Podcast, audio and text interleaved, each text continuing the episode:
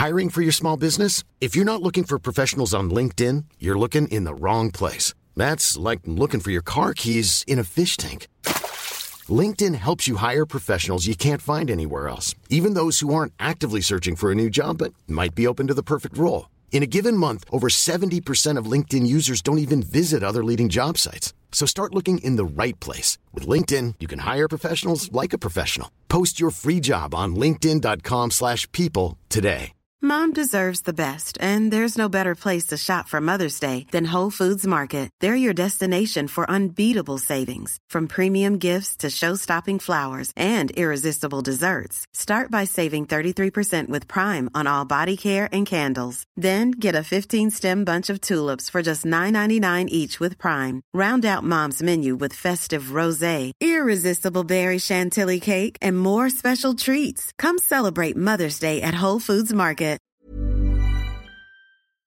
It's Ryan, it's Shane, it's Flames Nation Radio, episode 60, delivered to you by DoorDash, and also brought to you by Eau Claire Distillery, Rupert's Whiskey, the makers of Rupert's Whiskey, the official whiskey of the Calgary Flames. How are you, Shane? I am still reeling from the greatest football game I've watched in 3 years. I don't know if you're watching, but I know Retro on Barnburner there, he's a big Bills fan, so I decided to wear my jersey today to rub it in. Justin Jefferson is the best wide receiver in the NFL, and that's how we're on. I did not watch the game because there's just too many things going on that day, and I'm just laying on the couch being like, I'm just going to do nothing today, and I stand by that decision. But I do kind of regret not watching the game. There was, I think there was like 2 minutes left, and I told on the clock, and I told Mo, I was like, oh yeah, the Vikings should lose this game. Should be done in like 3 minutes. It was 30 minutes later. And when Patrick Peterson picked off Josh Allen for the dub, and I went running for a lap around the alleyway because I couldn't believe it. So it was all in all good. Yeah, I'll take the dub. It's good for them to win. And then for you, Rupert's Whiskey is a celebration whiskey. Absolutely. We were celebrating Christian Darrisaw, Justin Jefferson, Patrick Peterson, and Kirk Thuggins, baby. That's what we were doing. Well, let's jump into the rundown, because much like for Shane and his beloved Vikings, this was a fairly good week for the Calgary Flames. They played 3 games. On the first game, they ran their season high losing streak to 7 games. They played good. They've played, I would say this of the losing streak, the streak is dead, long live the streak. I'll say this about the losing streak. They played poorly enough. Like, they played bad in the Nashville game. And were 2 out of 7 games. They were like the clearly 7. They were the decidedly worst team. There's a few games 4 out of 7. They were better. There was a few games that they were in it, and then they just let it get away. And that's, we talk about finding ways to win. This is a team that found ways to lose for 7 games. It's just mistakes, bad times. And then they played, let's start off with the Thursday game. Thursday night, they were in scenic Boston to play the Boston Bruins, and they lost 3-1. It was a very close game. It was essentially a 2-1 game for most of the duration. It was close. It was good. They played just poorly enough to lose. Dan Vladar was sharp, but he couldn't steal them the game. He held the minutes. Goaltending was not the reason the Flames lost 3-1. They just couldn't get that proverbial next goal. They needed someone to just get that next goal for them to make it, a 2-1 game when it was tied, or to make it 2-2 when it was 2-1, and they just couldn't get it.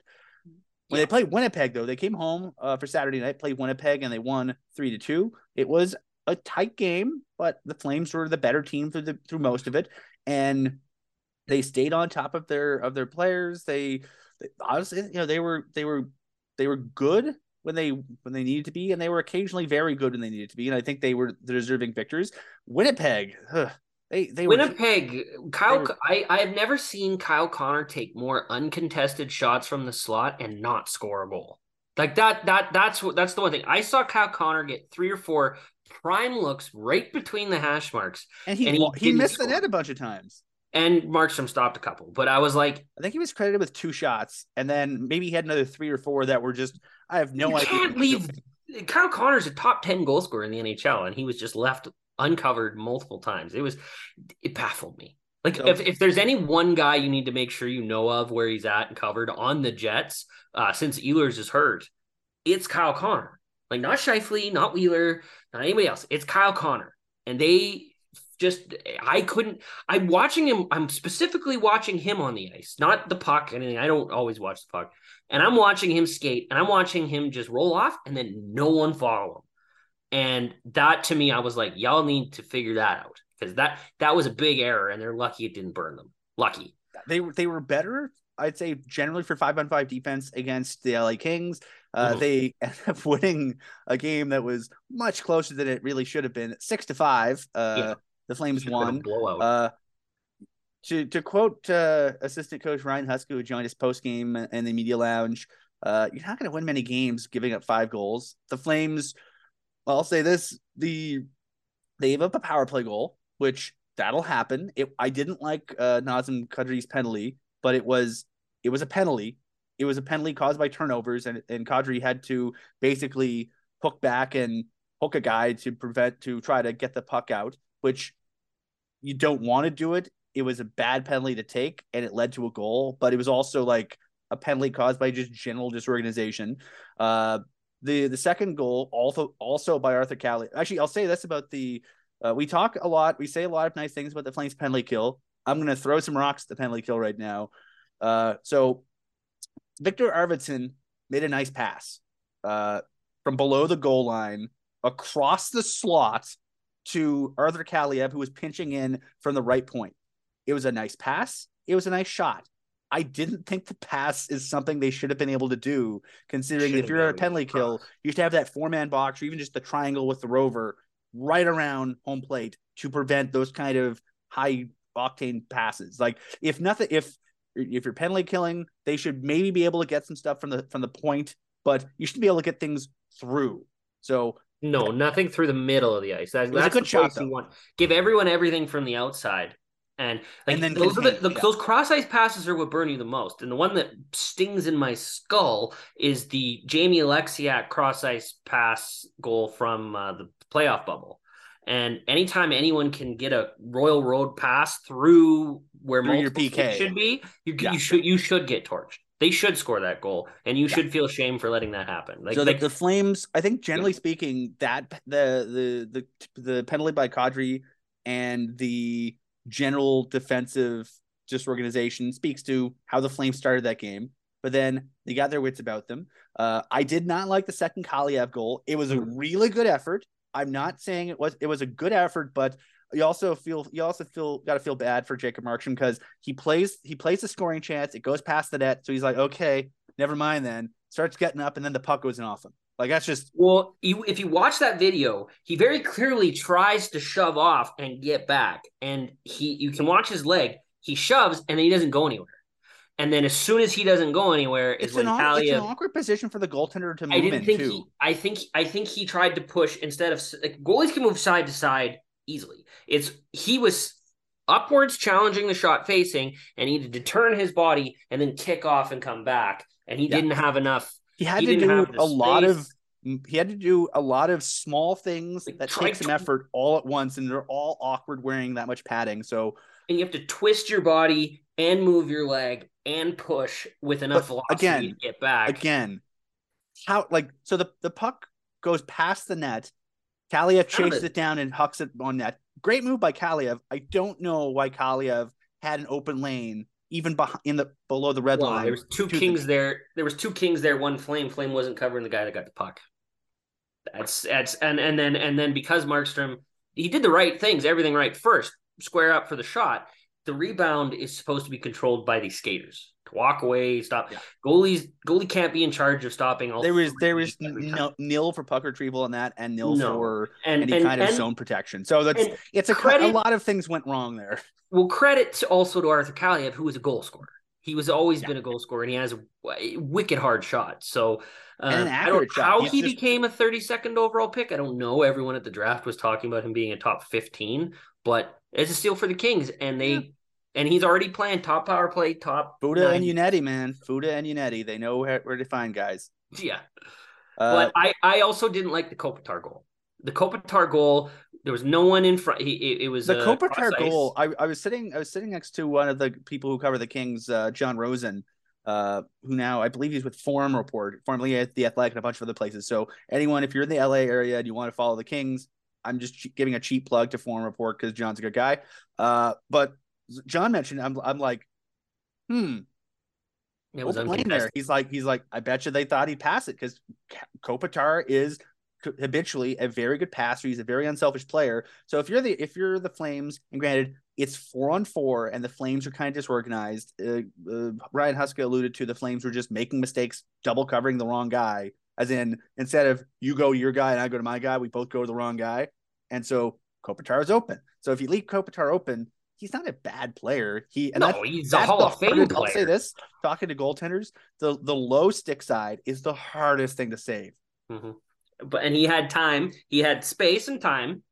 The only thing I don't like about it was there was no trap. Like when the shot was released, Markstrom had a very clear line of sight, and the shot came from the top of the circles. That's something you want. He saw it the whole way. The shot just beat him. Yeah, so that's one that I'm like, okay, that you have. It's a Hall of Famer cranking off a shot from the top of the circles. It's you give him enough. You give Ozzy Kopitar enough cracks at it, he's going to score that goal, and he happened to score that goal. So yeah, I'm not gonna disparage the goaltender too much, but there's a bunch of things we've covered enough. Jacob Markstrom to know that Jacob Markstrom thinks that Jacob Markstrom should allow 0 goals a game. And every time he gives up a goal, he looks at the video and goes, what did I do wrong there? Which is probably the way you want your goalie to be wired. I'm okay criticizing him there because I'm going to compliment him because he made an actual game-saving stop on Kopitar in the last. Oh, with like 20 seconds left. So yeah, that was going in if Markstrom didn't completely throw his body over, a la Fleury in the Cup final against the Red Wings. He dives over. Not even like there's no rhyme or rhythm to it. He's just trying to get in front of the puck and he stops Kopitar with a flailing arm. I think it was. It hit his arm, I believe. And of course, did go in. And the Flames win. We'd be remiss if we didn't talk about the windmill. Yeah. Oh, we need to mention the greatest save. I love that. And the best part is I think Mike Gould and a bunch of other people are like, oh, look, he made the Brett O'Bara save. He Brett O'Bara save. And I friggin' text my dad, and my dad's like, dude, it's Bill Ranford. My dad's like, do these kids not know who Bill Ranford is? And I'm like, no, they don't. They have no knowledge today, of the NHL before 1997. Former Bruins / Oilers great Bill Ranford. But that and I was thinking of Tim Thomas and Dominic Hasek used to do the freaking flailing saves all the time. But shout out to that Bill Ranford reference because I thought that was oh, that's nice. We're making a few old Oilers and Bruins fans very happy with these references. But yeah, I thought against the Kings, the Flames did a lot of good things. They took away the Kings' hope for a while, and then the 4-on-4 goal made it. Actually, that the goal so the Flames were up at one point. Was it 5-3? 5-3, I think it. Yeah, it was 5-2. Then it was 5-2, then 5-3, then 6-3. Yeah, so the 5-4, then 6-5. The third Kings goal was a dump, a point shot that missed the net entirely, and then a lucky bounce right to Fiala at the far post. Quick hands too. Can't really. It's a great play, really heads up play. Some sleepy defense. I thought the Flames were really good for about 40 minutes of the game, and in spurts they were a little bit sleepy, and the Kings took advantage of their sleepiness. The 4-on-4 goal was another bout of sleepiness, I think, a little bit of disorganization. But you got to have credit where it's due. The new lines were good. Huberdeau scored a goal. All four lines with a 5-on-5 goal the first period they're together. Correct me if I'm wrong. You'll tell me if I'm misremembering this. 6 different goal scorers? Yeah, there were 6 different goal scorers, and the first 4 in the first period were all 5-on-5 by all four, each by each line. And then Ružička got the second 5-on-5 goal for his line. Yes, and then the power play goal. Yeah, so I mean, it's the kind of win. Lindholm got the power play goal. Yeah, it's the kind of win where you look at it and go, okay, well, was the goaltending good? The goaltending was good when they needed to be good, but it could have been better. How was the power play? Power play was good. Penalty kill was pretty good. Their 5-on-5 play was good, except for some coverage sloppiness, which they're working on it. I think they're rolling through a bunch of different defensive pairings. I thought it was really funny that After the Winnipeg game, Daryl Sutter remarked that they hadn't found the magic pairings on the blue line yet. Yeah. And then they basically kept rotating defensemen in the first period. And part of the second period too. They did not use much of Nick DeSimone. They left Simone on DeSimone on the bench, and they're loving Zadorov's play right now. And to be fair, he's backing it up with strong play. So when I'll say this about Zadorov can't carry a pairing on his own. No, Zadorov with say a Weegar or a Tanev or an Anderson, sure. Zadorov with a DeSimone, not as good. With a Mackey, not as good. With a he's worked not as super well with Weegar so far, which is why like when my ideal pairings, if and knock on wood, when everyone's back and healthy, that's under current. Are you thinking Rasmus Anderson, Noah Hannafin, yep, Weegar, Zadorov, and then Tanev, Shillington? Yes, and then you don't really and have Stone's your seven. Pair. Yeah, and Stone's your seven. You don't really have a third pair. You have someone that you've constantly rolled out against top competition, and so when you're at 5-on-5, you can just roll. And I would think that makes the pairings more balanced. And I think if you have someone that can be your puck movement guy at all three pairings, and you don't have to pick part of what Calgary's been doing the last 2 years to find their defensive success for their defensemen is putting them in the position to succeed and not giving them heavy defensive zone starts. With those three pairings that you just mentioned, you don't really need to worry about who's in the defensive zone. You can just have someone out there. Each all three lines, you're covered, right? Whatever. So you can, if you're really concerned or want goals, you can just load Hannafin and Anderson up with offensive zone starts then. And then you have your two best offensive defensemen always working in the offensive zone. It's ideal. Obviously. And I think it gives you the ability to, like you said, knock on wood, potentially. Chris Tanev is a great D-zone guy. Like, you can give Chris Tanev D-zone starts for days, and he'll give you really reliable minutes. That's kind of why you go out and get a Chris Tanev, because once you have that, it gives you the ability to do a lot of different things. But I'll say this, the Flames are missing Oliver Shillington's puck movement in the sense that I think Shillington's the best guy on the team amongst the defensemen in terms of puck retrievals down low, and then, you know, couple steps, quick pass, they're out.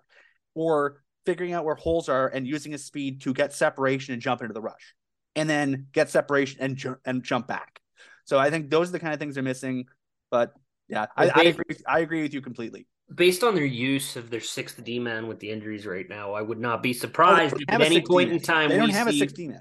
They don't. Well, they don't. They have five D-man. That's what I'm about to say. Somebody who's just hanging out.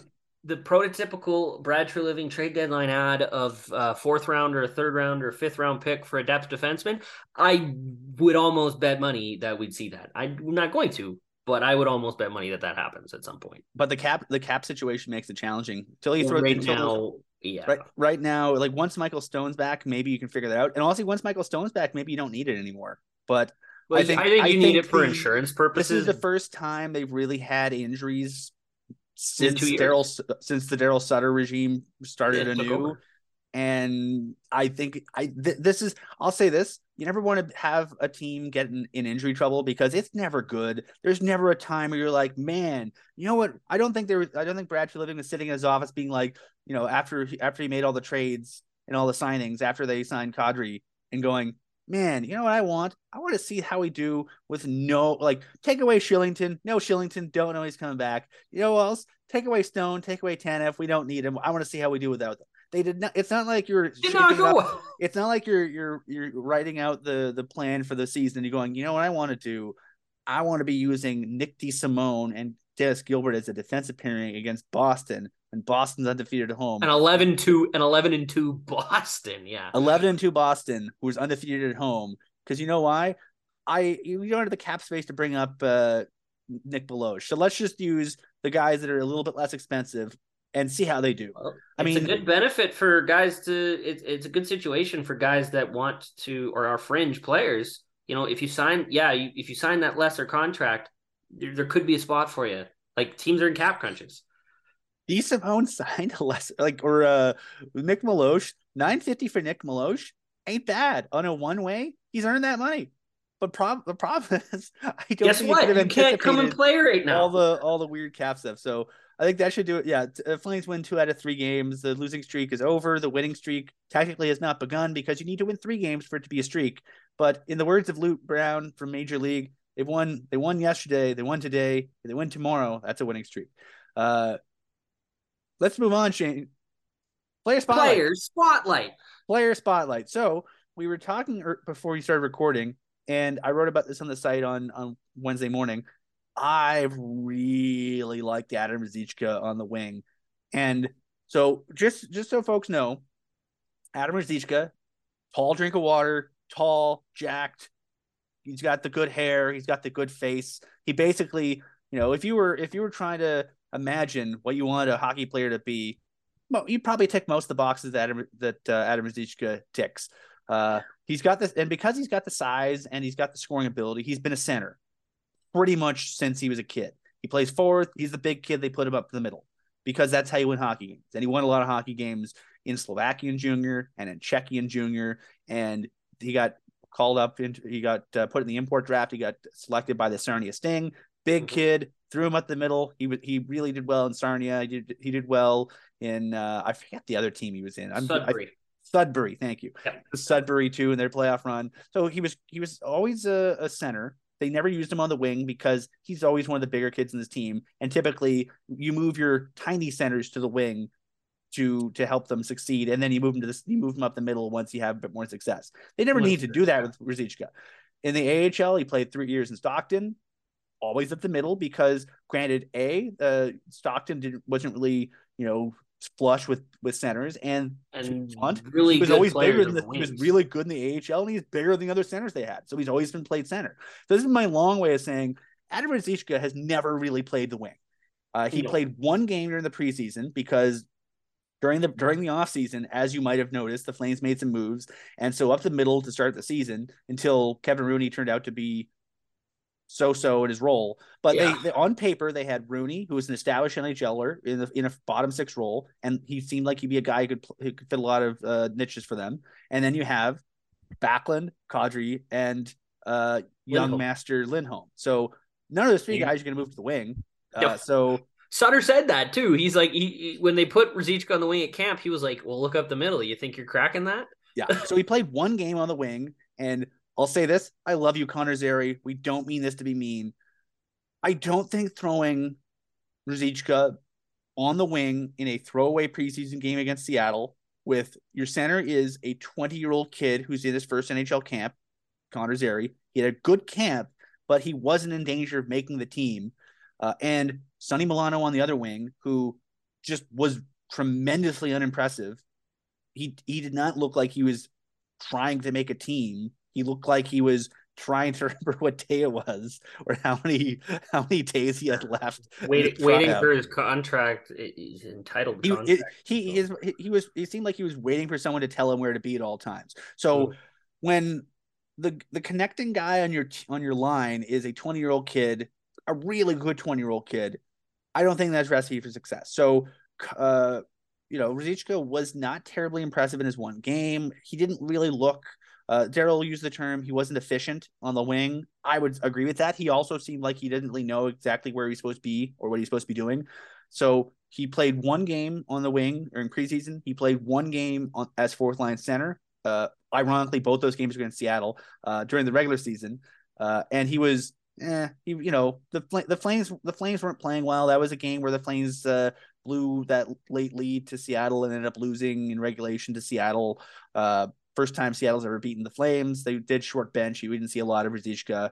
And when we did see him, he was fine. He was, nothing about Ružička's play in that one game in the regular season at center made you go, that guy needs to play more. So it was really easy to put him back in the press box.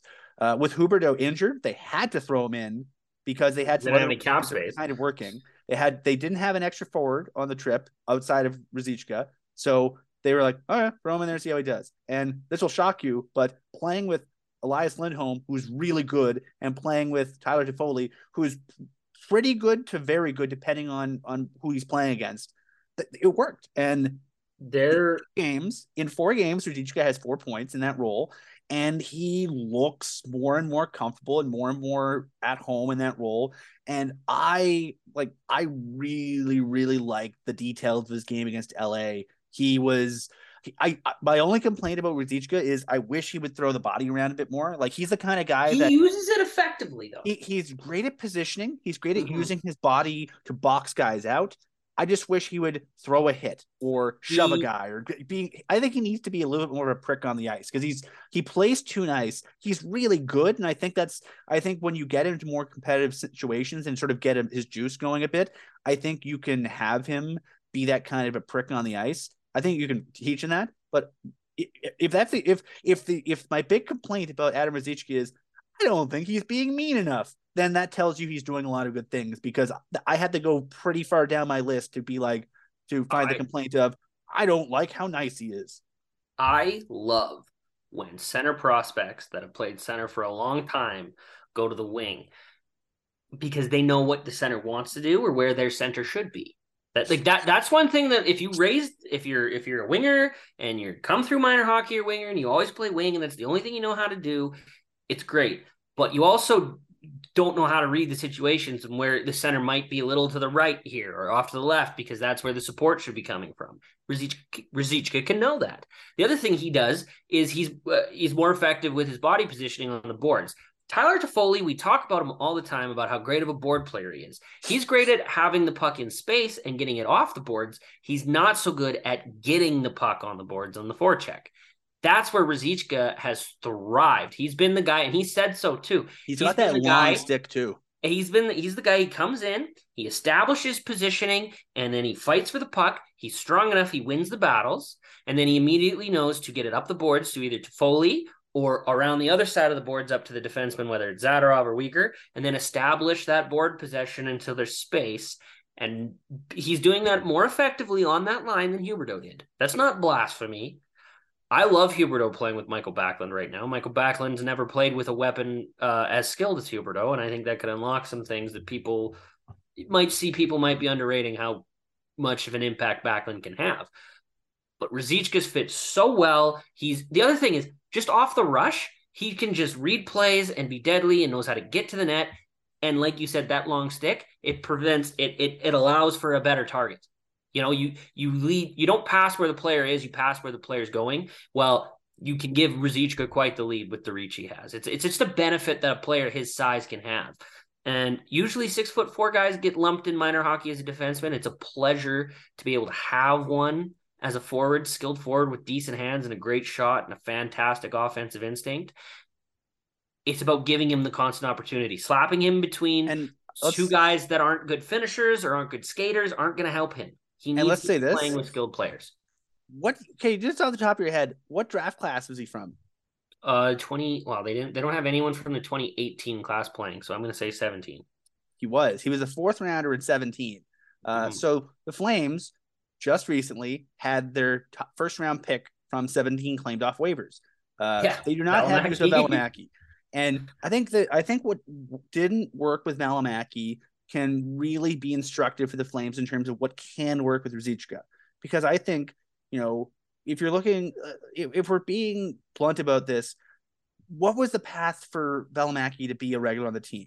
Not just this year, but the last couple of years. Since the coaching change, even argue before the coaching change. Even under Bill Peters, his role was sort of fuzzy. And I would say for the Flames, for getting forwards in the NHL, they've been sort of iffy in terms of roles, because Sam Bennett was a center, and then he was a winger, and then he's a center again. The best guy they've done this with was Andrew Mangiapane, because Andrew Mangiapane never played center at any point. Put him on the wing. Yeah, so they just threw him on the wing, and when he came in, he happened to have the benefit that he came in that one year where there was an opening on the fourth line. He came up mid-season, and he had a very clear role. They said, hey, forecheck the shit out of these guys, and he was playing with Derek Ryan, who's a really good positional center, and playing with Garnet Hathaway, who's a really good physical winger, a good energy guy, and it worked because all three guys had the things they did well, and they complemented each other well. all three of them also ended up with tremendous defensive metrics. Garner Hathaway's kind of like one of them role players that got away. Like he ended up being, he's been well worth more than the 1.5 he's getting in Washington. But man, in retrospect, maybe the Flames should have kept him because they've basically been trying to fill that role. And I think Trevor Lewis does that pretty well, but I think Trevor Lewis's skill set is a little bit different. And 9 years of age. Let's just hundreds of hockey games. But Manch didn't have to worry about offense. Like, hey, you're gonna come, you're gonna play with these two guys. The offense was a plus, though. Yeah, any scores a bonus. Just be consistent. And then what they did was they basically kept his role the same, but put him with more and more skilled players. He started scoring goals. Yeah. So, but nothing about his game. If you look at game tape with Mangiapane, his role and what success was in that role and what doing it well looked like was always the same. Mm-hmm. And it was just like the expectations of you're a fourth liner, maybe you scored 10 goals, turned into you're a middle six guy, maybe you scored 15 to 20 goals, and then he scored 35. So they needed something to spark offense. It's the number one issue. Like they're playing well. The number one issue is putting the puck in the net right now. Is putting in the net. Yep. So anything that inspired any sort of offensive click, which Ružička did with Lindholm. Lindholm's looked like a completely different player. Like that's my compliment. Lindholm's looked more confident. He's looked more like he's more familiar. And maybe that's another prospect of Ružička being part of this system for 3 years and Huberdeau just coming into it. And I was about to say that because Ružička has sat upstairs and watched the games and taken notes and done video and he's done his homework and he knows the systems really well. And he knows Huska and he knows enough guys and enough about the system that when he comes in, they said, "Hey, you want to do this?" He knows he's played with Tofoli before. He knows Lindholm from being on the same team and from studying his game tape because he's a center, so he knows what Lindholm's going to do because Lindholm's a good center. I think the reasons why it's working are like that. I'll also say again, Sonny Milano slander here. I really think Ružička, there's an urgency to his game when he's on the wing. The last four games, we'll see if he keeps it up. But he's fighting for a position too, right? That's the thing. He's actually fighting every shift to stay in the line. He's not looking around being like, where am I supposed to be? There's no nervousness in his game. There's varying degrees of confidence in terms that you can see in his body language, but there's also just to the idea of he scored that goal coming in as the trailer after Tofoli and the referee positioning led to a turnover by Sean Dursey, and then Tofoli poked it up the middle to poke it over to Lindholm. Lindholm tried to toe drag to the front of the net, couldn't quite get it past Jonathan Quick, but smart guy that he is, Ružička goes, okay, I'm just going to go to the front of the net because I bet you if the goalie stops it, the goalie stops it. If the goalie doesn't stop it, it's right there for me. And it was right there for him. So he picked up the scraps. But that's a confident play. That's not what am I supposed to do with. When you're ready to pop the question, the last thing you want to do is second guess the ring. At BlueNile.com, you can design a one-of-a-kind ring with the ease and convenience of shopping online. Choose your diamond and setting. When you find the one, you'll get it delivered right to your door. Go to BlueNile.com and use promo code LISTEN to get $50 off your purchase of $500 or more. That's code LISTEN at BlueNile.com for $50 off your purchase. BlueNile.com, code LISTEN. Ryan Reynolds here from Mint Mobile. With the price of just about everything going up during inflation, we thought we'd bring our prices down. So to help us, we brought in a reverse auctioneer, which is apparently a thing. Mint Mobile Unlimited Premium Wireless. How to get 30, 30, how to get 30, how to get 20, 20, 20, how to get 20, 20, how to get 15, 15, 15, 15, just $15 a month? Sold! Give it a try at mintmobile.com/switch. $45 up front for 3 months plus taxes and fees. Promo rate for new customers for limited time. Unlimited more than 40 gigabytes per month. Slows full terms at mintmobile.com. Hiring for your small business? If you're not looking for professionals on LinkedIn, you're looking in the wrong place. That's like looking for your car keys in a fish tank. LinkedIn helps you hire professionals you can't find anywhere else, even those who aren't actively searching for a new job but might be open to the perfect role. In a given month, over 70% of LinkedIn users don't even visit other leading job sites. So start looking in the right place. With LinkedIn, you can hire professionals like a professional. Post your free job on linkedin.com/people today. My hands right now kind of play there's no awkwardness or tentativeness in that play. It was basically I'm going to go to the net because why not? And it's maybe, after you go to the net, you can hustle back and get back into your spot. And I think maybe Jonathan Huberdeau is still thinking about, where do I need to be defensively so I'm not going to get in trouble or benched or moved? Because right at this point of the season, we've seen people benched. We've seen people booted out of the lineup because of their play. We've seen people shifted and shuffled in every way, shape, and form. And, maybe just having he needs to get to a point where he's not thinking about everything and just doing. And that doesn't take 20 games. That doesn't take 20 games.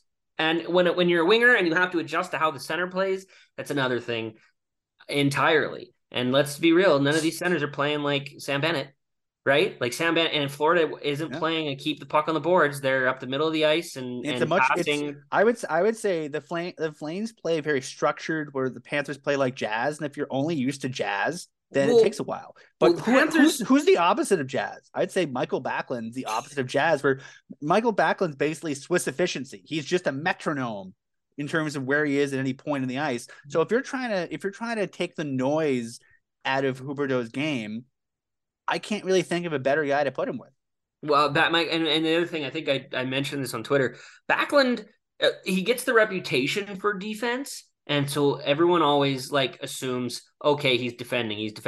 He's not. He spends more of his time in the attacking zone than he does the defensive zone.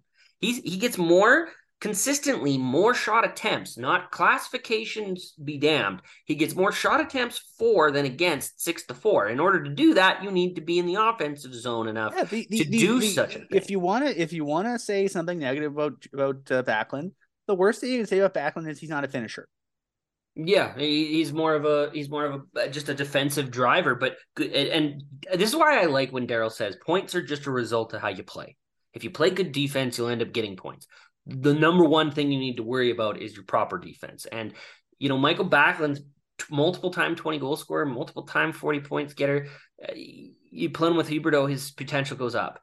But, we're way off the Ružička topic now. It just kind of bred into I think Ružička and Huberdeau are sort of intermingled, though. I don't think you can really talk about working with Ružička without getting some insight into what wasn't working and what could start working with Huberdeau. Well, and then, Huberdeau's a guy that everyone says is working hard and is always looking. Well, now you've got a couple games of, what was Ružička doing that I wasn't, that is making Lindholm click?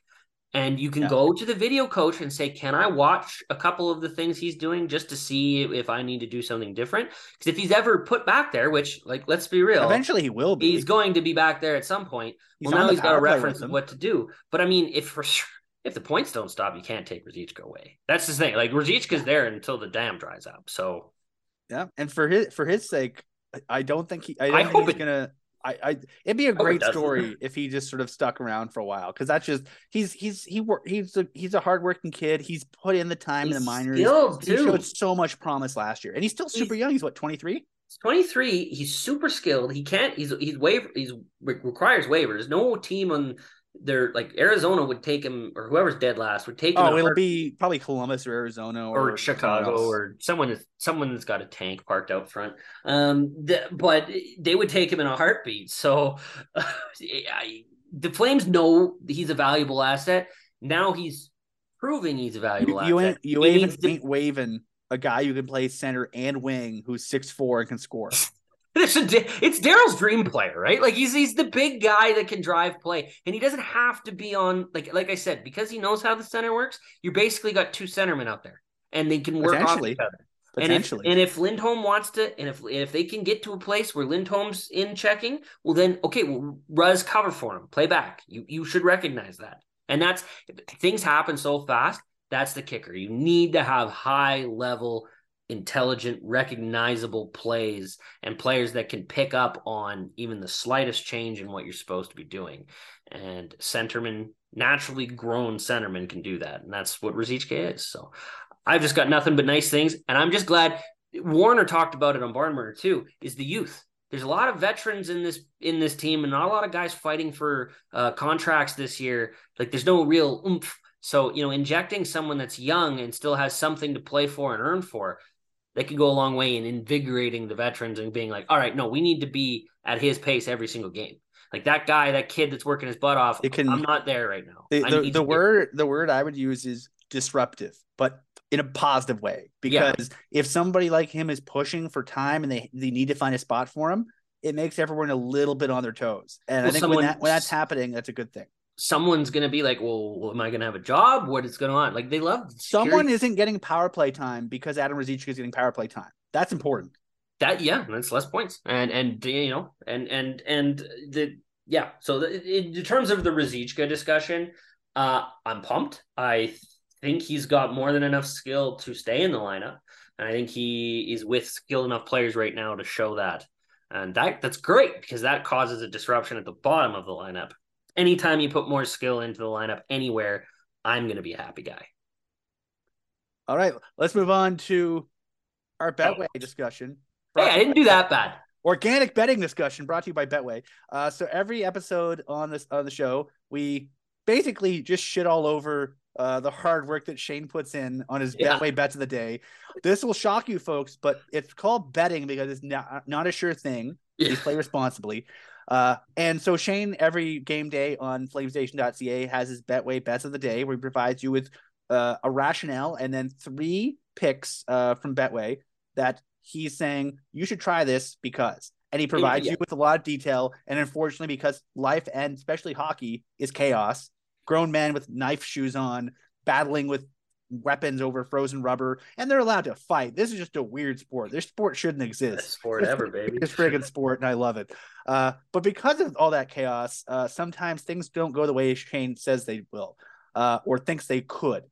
So this week's picks, Shane did okay. He had a couple of good games and one not so good game. Thursday against Boston, he bet a Bruins win and Pastrnak to get 1 point or more. That happened. He bet Lindholm would get more than 2.5 shots. Lindholm had 2 shots. You just missed it. And he bet Bruins win and Brad Marchand would get 1 or more points, which also happened. So thank you, empty net goals. Much like Meatloaf, 2 out of 3 ain't bad.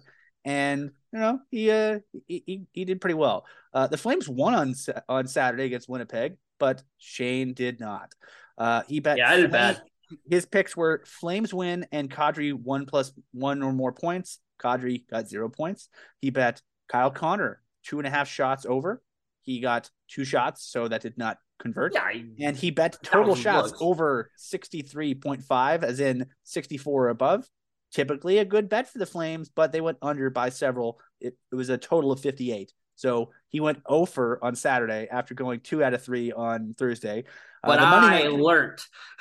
Yes, you did. The Monday night game, he made some adjustments. So he bet the only one that didn't happen, and this was out the window very quickly. This was halfway through the game. Shane's like, you didn't even get through the first quarter of your beer, and this bet was lost.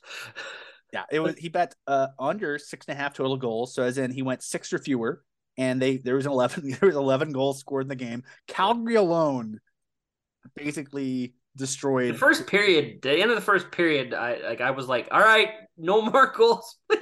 Yeah, it was a 4-2 game after 20 minutes, and he was just praying for a defensive shell from both sides, and it didn't happen. So that did not convert. But the ones that did for him, Elias Lindholm, 1 or more points. He got 3 points, so that happened.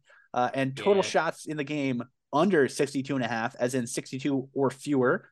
They combined for 59. So he had 2 games of 2 out of 3 and 1 game of over, but the over kind of made sense. And if you're a Flames fan and you were betting on his picks, you're still kind of happy because they won. You were just, out a little bit of money in your pocket. But I think collectively, Shane's picks probably brought you out ahead. Well, both the shots on goal ones I missed by 1. And I'm pretty sure they both had looks where they missed the net. So, it was basically a Kyle Connor for sure. Kyle Connor had like at least 3 opportunities to at least hit Markstrom's blocker, and he just missed the net completely. So I personally, you can all personally address Kyle Connor for that one. But the one thing I liked about the Kings game is the goals may have went in, but that's due to subpar goaltending performances from either side. The actual subpar defensive performances in both sides.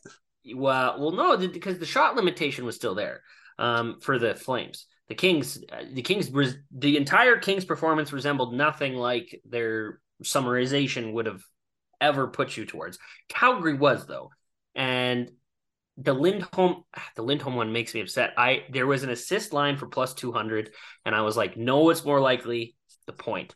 Let's go with the point. It's less, pays out less, but it's more likely to occur. You have more possibilities that result in success there. But that's what I do when I do it. And like, this is why, like, I want to bring it up for the people, is like, I weigh it. I'm like, is it worth to just do the assists or the goals or the points? Like, it's more likely points because it covers both, but it always pays less in terms of victory money.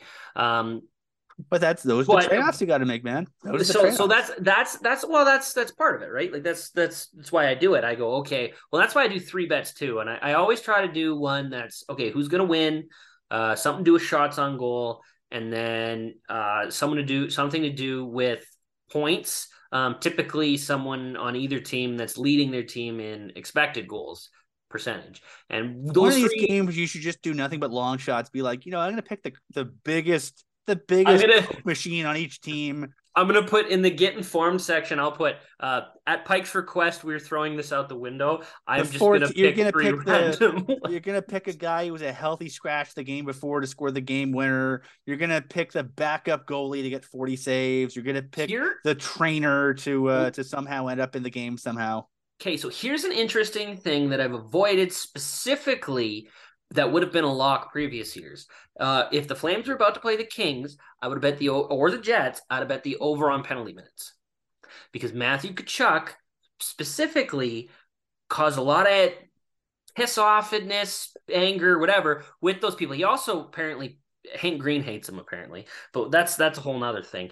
But I specifically thought about that because the games against the Jets, the Kings, were always violent and they're always filled with multiple guys going to the boxes and fights and scrums. But I've taken that out. Yeah, they still have Anderson and Zadorov and whatever, but the hate's not there anymore. It's the same thing against the Oilers.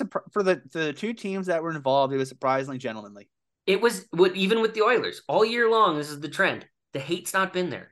It's not been the punch in the face. Two fighting majors so far this year, and one of them was Dennis Gilbert. And if you had said to me, Ryan, at some point this season, Dennis Gilbert will have half the fighting majors on the team, I would say, I'd have bet a lot of money. Which team? The Flames or the Wranglers? I would have bet a lot of money to tell you that Dennis Gilbert was not going to co-lead any category on the Flames 15 games in at any point, whether it's 15 or 32.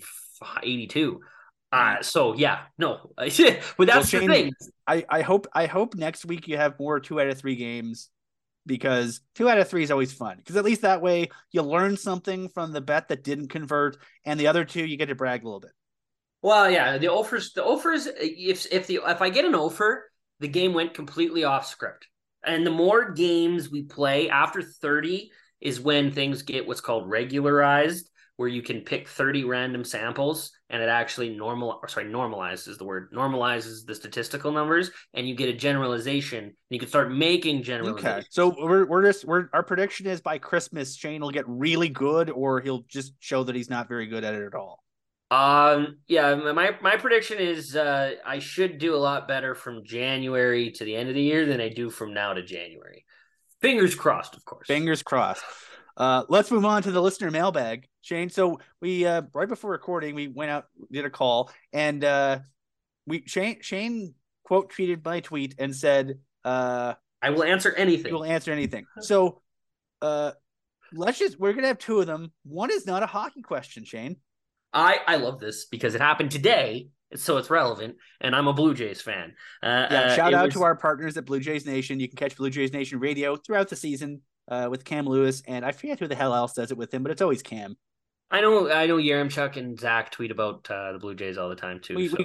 Shout out to Blue Jays Nation. But anyway, but was the Hernandez? So for people that don't know, longtime Blue Jay Teoscar Hernandez was traded for a relief pitcher and a starting pitcher from the Miami Marlins and Mariners. David Hutchinson at 780 Dave Hutch asks us, was the Hernandez trade good value if they can land Nimmo or another power left bat? And I actually have I had a buddy in my group chat send me something earlier from Baseball Trade Values on Twitter at Baseball Values. So it says, today the Mariners acquired offensive fielder Oscar Hernandez from the Blue Jays in exchange for right-handed pitcher Eric Swanson and left-hand pitcher Adam Mako. The deal is rejected by our model as an overpay by Seattle. Yeah.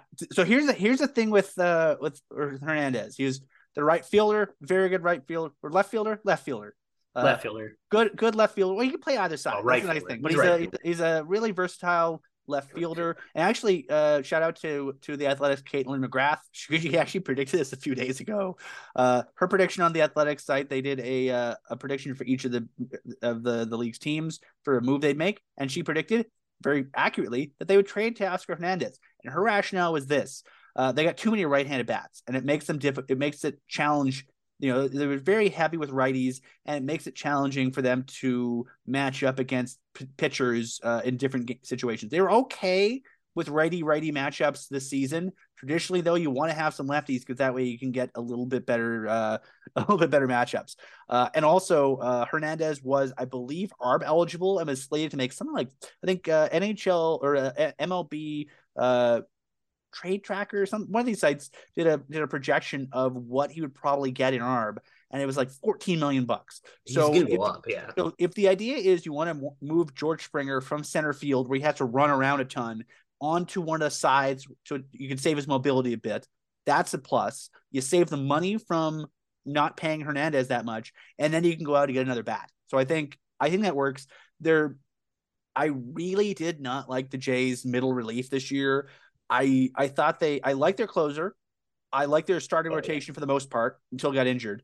But I think they just needed more pitching. And this, you know, they had enough bats. They were a kind of team that I would say that the Toronto Blue Jays were in a lot of ways the Edmonton Oilers of baseball, where if they're going to beat you, they'd have to have their offense going, and they didn't really have the ability as much as they wanted to keep games low scoring and to just grind it out with good pitching, especially once you got past the rotation. So I think you take away Hernandez, you replace his bat with someone else, and then you take that strength and just add it to the back end of the bullpen.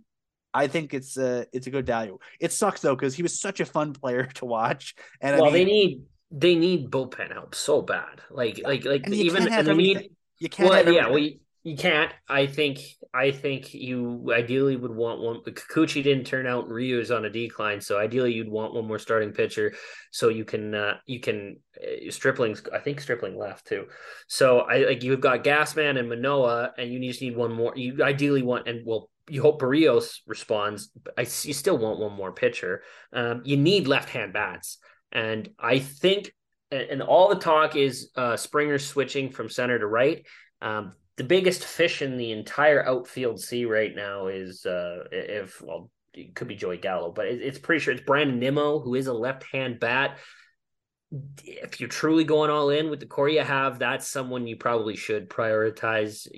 The left-hand bat you want to bring in, you don't want to be just casual about it. They do have a catcher.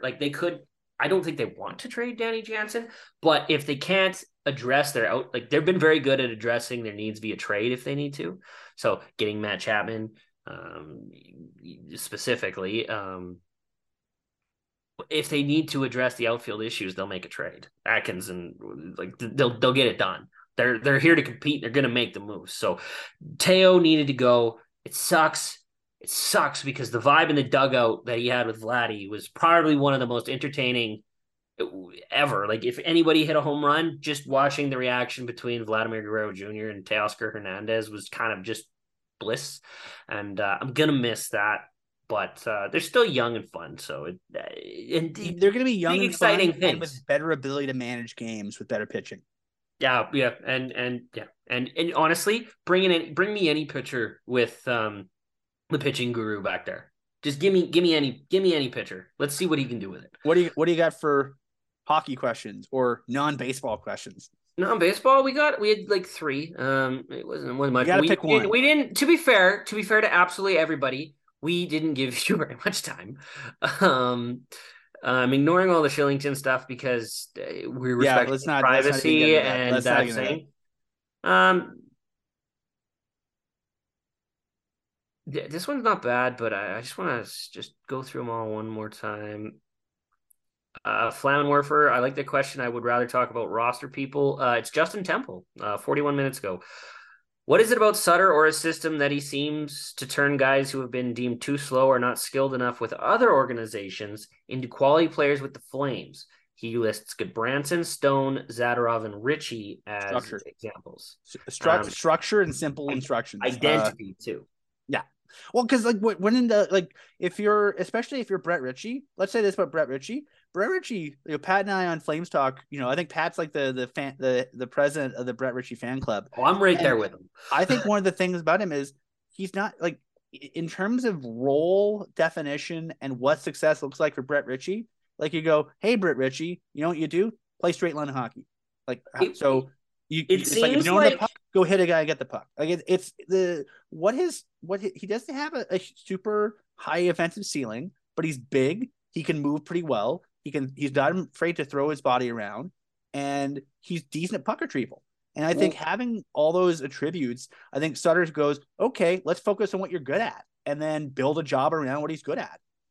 Well, I think we touched on that a lot last year too. Goodbranson's a good example of that too. Why, like Goodbranson? Goodbranson was also they buried Goodbranson in the D zone, and then the entire role was okay. Well, you're a big dude who is hard to move around, so we'll just keep put you in the offensive zone with Zadorov.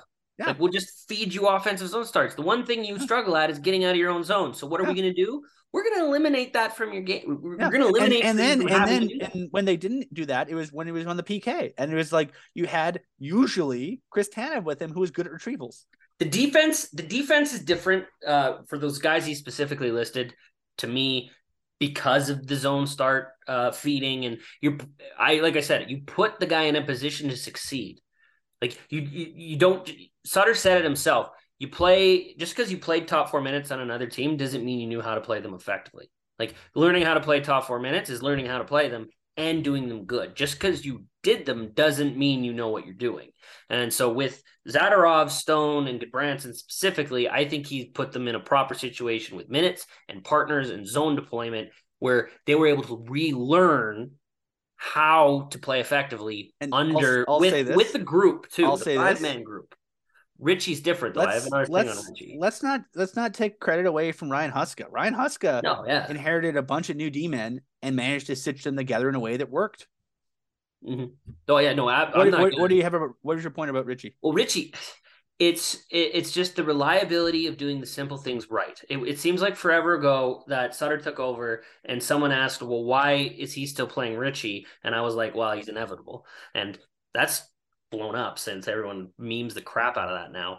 But it's because when you get the puck to Richie at the blue line, it's out of the blue line. It's not turned over. It's not coming back. It's getting deep and you can change or whatever. He's not all these fancy turnovers that happen in the neutral zone don't come off Brett Ritchie's stick, which is why you should have Brett Ritchie as your fourth line right wing every single time. He's either glassing out in the D zone or glassing in on the O-zone. Or deep. Or he's passing the puck off someone ahead of him to deflect it in, or he's the guy that's up there to deflect it in.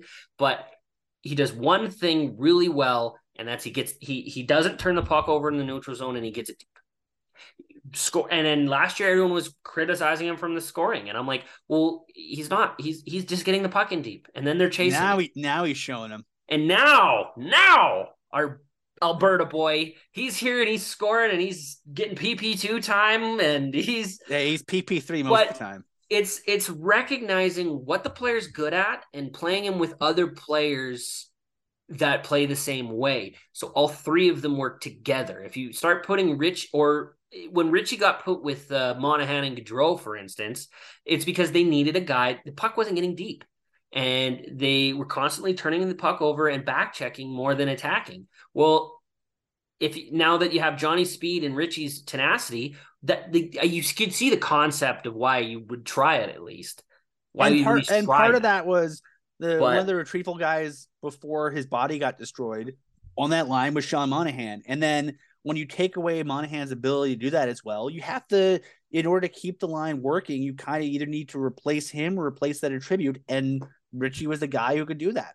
And well, and his goal against LA was the exact epitome of why he's so valuable. He was his forecheck that caused that turnover, and then it was his hustle to immediately recognize that the turnover could cause. I don't think Alex Edler expected him to just come straight at him. He's just like, okay, I've got a couple minutes to figure out what I'm doing here, and he's like, oh, shoot. I love their forecheck. They send one guy, they keep two guys back, and then the defenseman back, and they send the one guy at the one defenseman. And if that defenseman, and he gives them two options, you can either go D to D to your guy, or you could try and force it up the boards. You're not getting the middle of the ice. And so usually Edler did neither because Richie was on him so quick. And that's the checking. That's the checking that Daryl talks about. Straight line. It's don't give them time to think. Be on them, be pursuing them, win the race, win the battle. I absolutely love Blake Coleman's body language in that 2-on-1 where he's just sort of like coming in from the neutral zone being like, oh, I guess we're doing this then. Okay. Yeah, like all of a sudden he's skating along and the puck's just on his stick with literally one defenseman between him and Richie, and it's like, okay, okay. But I'm sure you hated that. So yeah, no, Pat to be the president, I'm vice president right there. No, you're the secretary. You take the minutes of the meetings. Yeah, that's fine by me. I'll take whatever position as long as I'm working with Patty. That's good. All right, now coming up, Flames got a busy week ahead of them. So Thursday, champs. So this is they're out east. They just came from a road trip. They're on another road trip again in the Eastern time zone, which means a lot of weird game times. So Thursday night they're in Tampa Bay to face the Lightning. It's a 5:00 start. The Flames will be wearing red because the Lightning are wearing their reverse retros, which are white and really weird looking. If I might say, I love them.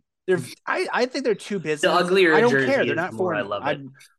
They're not trying to sell me a jersey. I'm not a Lightning fan, so it doesn't matter. They're not for me. Then Saturday afternoon, 2:00 start. They're playing the Florida Panthers. Florida will be wearing their cool looking kind of sky blue first retros. The Flames will be in white. Monday, they're in Philadelphia. That's a 5:00 start against the Philadelphia Flyers. The Flyers are wearing their regular damn jerseys. And then Wednesday, another 5:00 against the Pittsburgh Penguins in Pittsburgh, another 5:00. So there's a lot of early start time. So, the nice thing is this coming Saturday, the 2:00 game against Florida, you got game finishes at 5:00. You have the whole evening to do something. Next Saturday, it's the same thing. Next Saturday, they're playing, I believe, the Washington Capitals at 2:00 start. So it's another game where the Capitals game's at noon. Oh, yeah, the Capitals game is at noon. That's the Friday game. The Saturday game is Carolina, and Carolina, the game's at 5:00, or the game's at 2:00. So, again, so the next two Saturdays, if you're someone like us who've been used to very, very regimented start times, and it's 8:00 every Saturday night, we're sorry. Next 2 weeks, it's a 2:00 start. Get some brunch. Sleep. Flames have a lot of. They've got like 9 mid afternoons games this year. I know I went through every single game on the calendar. So we're knocking out like 3 weird games in this one road trip. Maybe one of the most important. Like Florida is getting their franchise leader in points back for the first time. So I'm upset that it's at 2:00 because I work that day, and I'm gonna miss all of the Huberdeau Weegar celebration stuff that Florida. I'm a sucker for that. I love the nostalgia and the thank yous and the appreciation of the service the player gave you. Are they gonna be doing a video package for the conditional 24, 25, 26 pick that may or may not be going to Calgary at some point? And then we'll go straight to Montreal. I think they'll just probably do Weegar, and Porchwint will probably get shafted. It'll just be an empty him and his 2 career games in a Panthers jersey will probably get shafted. But Weegar will, but more specifically, I'm very interested. When was the last time Florida ever had a player of Huberdeau's relevance come back? Never, because he's their franchise-leading scorer. Never. So I'm very interested to see what Florida does for him, because they've never. I'll say this, knowing a lot of people work in the Panthers organization, they're going to do something nice. They'll do. Mm-hmm. I think it'll be classy the way the Panthers tend to do these things. But that's kind of my, like, if you want to get to watch the game early, tune in, sit down a little earlier. There'll be they're more than likely almost 99.9% chance will be something pregame for them. No, it'll be first stoppage or whatever. TV timeout. Play. Yeah, whatever happens will be TV timeout like it always is. Oh, sometimes if they're relevant, though. Unless they're retiring the jersey at league TV timeout. The league has rules about this now. Oh, there you go. That's why, because because of all the old Montreal ceremonies. Yeah, but don't go for 35 minutes. You don't mess with the broadcast windows, especially on a Saturday. Oh, yeah. The league gets cranky about that. So that'll do it for us. Flames Nation Radio is brought to you by DoorDash and Eau Claire Distillery, the makers of Rupert's Whiskey, the official whiskey of the Calgary Flames. Once again, make sure you're following us on social media. Make sure you're subscribed to the Nation Network YouTube channel. Make sure you bookmark the Flames Nation playlist on our YouTube channel to get all the sweet Flames Nation content. Flames Nation Live, Flames Nation Radio, Shot Down in Flames, and most importantly right now, Barnburner.